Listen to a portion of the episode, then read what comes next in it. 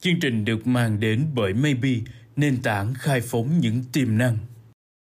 Chào các bạn, đây là năm phút chuyện thị trường và tôi là nhà báo Kim Hạnh.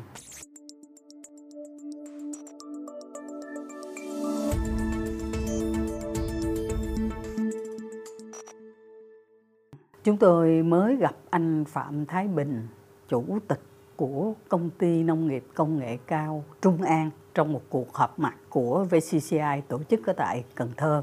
Tôi hỏi để xác minh một cái thông tin mà báo chí đăng và anh Bình xác nhận đúng là gạo năm phần trăm tấm của chúng ta hiện nay xuất đi thế giới đó là đã đạt tới cái mức giá là sáu trăm tám mươi đô một tấn.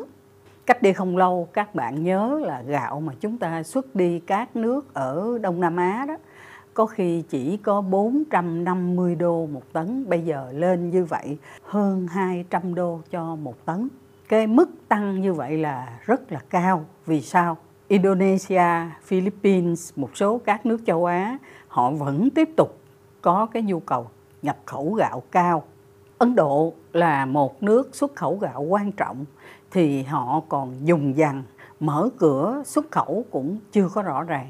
Và Việt Nam chúng ta vẫn còn gạo để mà xuất khẩu. Tuy nhiên, ở đây phải nói trong nhà với nhau là các doanh nghiệp hiện nay không dám nhập hàng tiếp nữa vì cái giá gạo xuất nó lên rất là cao, nhưng mà đã cuối mùa cũng không còn có nhiều gạo để mà nhập và tiếp tục cái quy trình xuất khẩu gạo của mình. Trong khi đó, thưa các bạn, phải nhìn nhận rằng cái tình hình an ninh lương thực ở trên thế giới đang có rất nhiều vấn đề khó khăn. Riêng ở bốn nước ở châu Á mà xuất khẩu gạo nhiều nhất thì hiện nay người ta cho rằng năng suất nó bị chậm lại bởi vì hai lý do. Lý do thứ nhất là biến đổi khí hậu. Nó đặt ra những cái đe dọa rất là rõ rệt. Chúng ta biết rằng El Nino nó còn kéo dài và nó đẩy mạnh cái tình hình thắt chặt xuất khẩu gạo ở nhiều nước. Ví dụ như là đối với lại các tỉnh đồng bằng sông Cửu Long của chúng ta hiện nay thì cái nạn hạn mặn đó nó đang là một cái đe dọa rất là lớn. Cái thứ hai là giá gạo thì nó cứ tăng và có khi giảm được một chút nhưng mà nó khá là bấp bênh bởi vì nông dân người ta có những người người ta giữ lúa lại, người ta không có bán nữa. Và ngược lại doanh nghiệp thì như tôi nói lúc đầu, họ cũng lừng khừng trong cái chuyện mua gạo vào.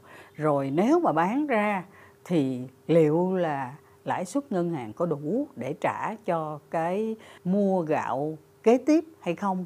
Do đó hiện nay vấn đề giá gạo ở trên thế giới đó là nó cũng không phải hoàn toàn đi theo cái chiều thuận lợi.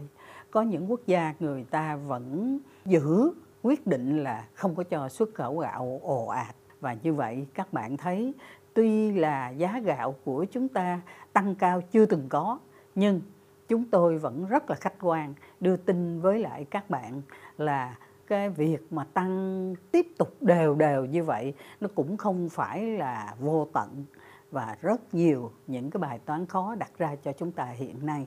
Xin được giới thiệu với các bạn một cái tình hình có khi có những nhà xuất khẩu cảm thấy là mình đang chấp cánh bay đó, rồi cũng có những doanh nghiệp thì lắc đầu, đâu còn gạo đâu mà nhập vô nữa. Xin được tạm dừng câu chuyện về tình hình lạc quan của giá gạo xuất khẩu tăng liên tục để các bạn có thêm những căn cứ cân nhắc và khách quan.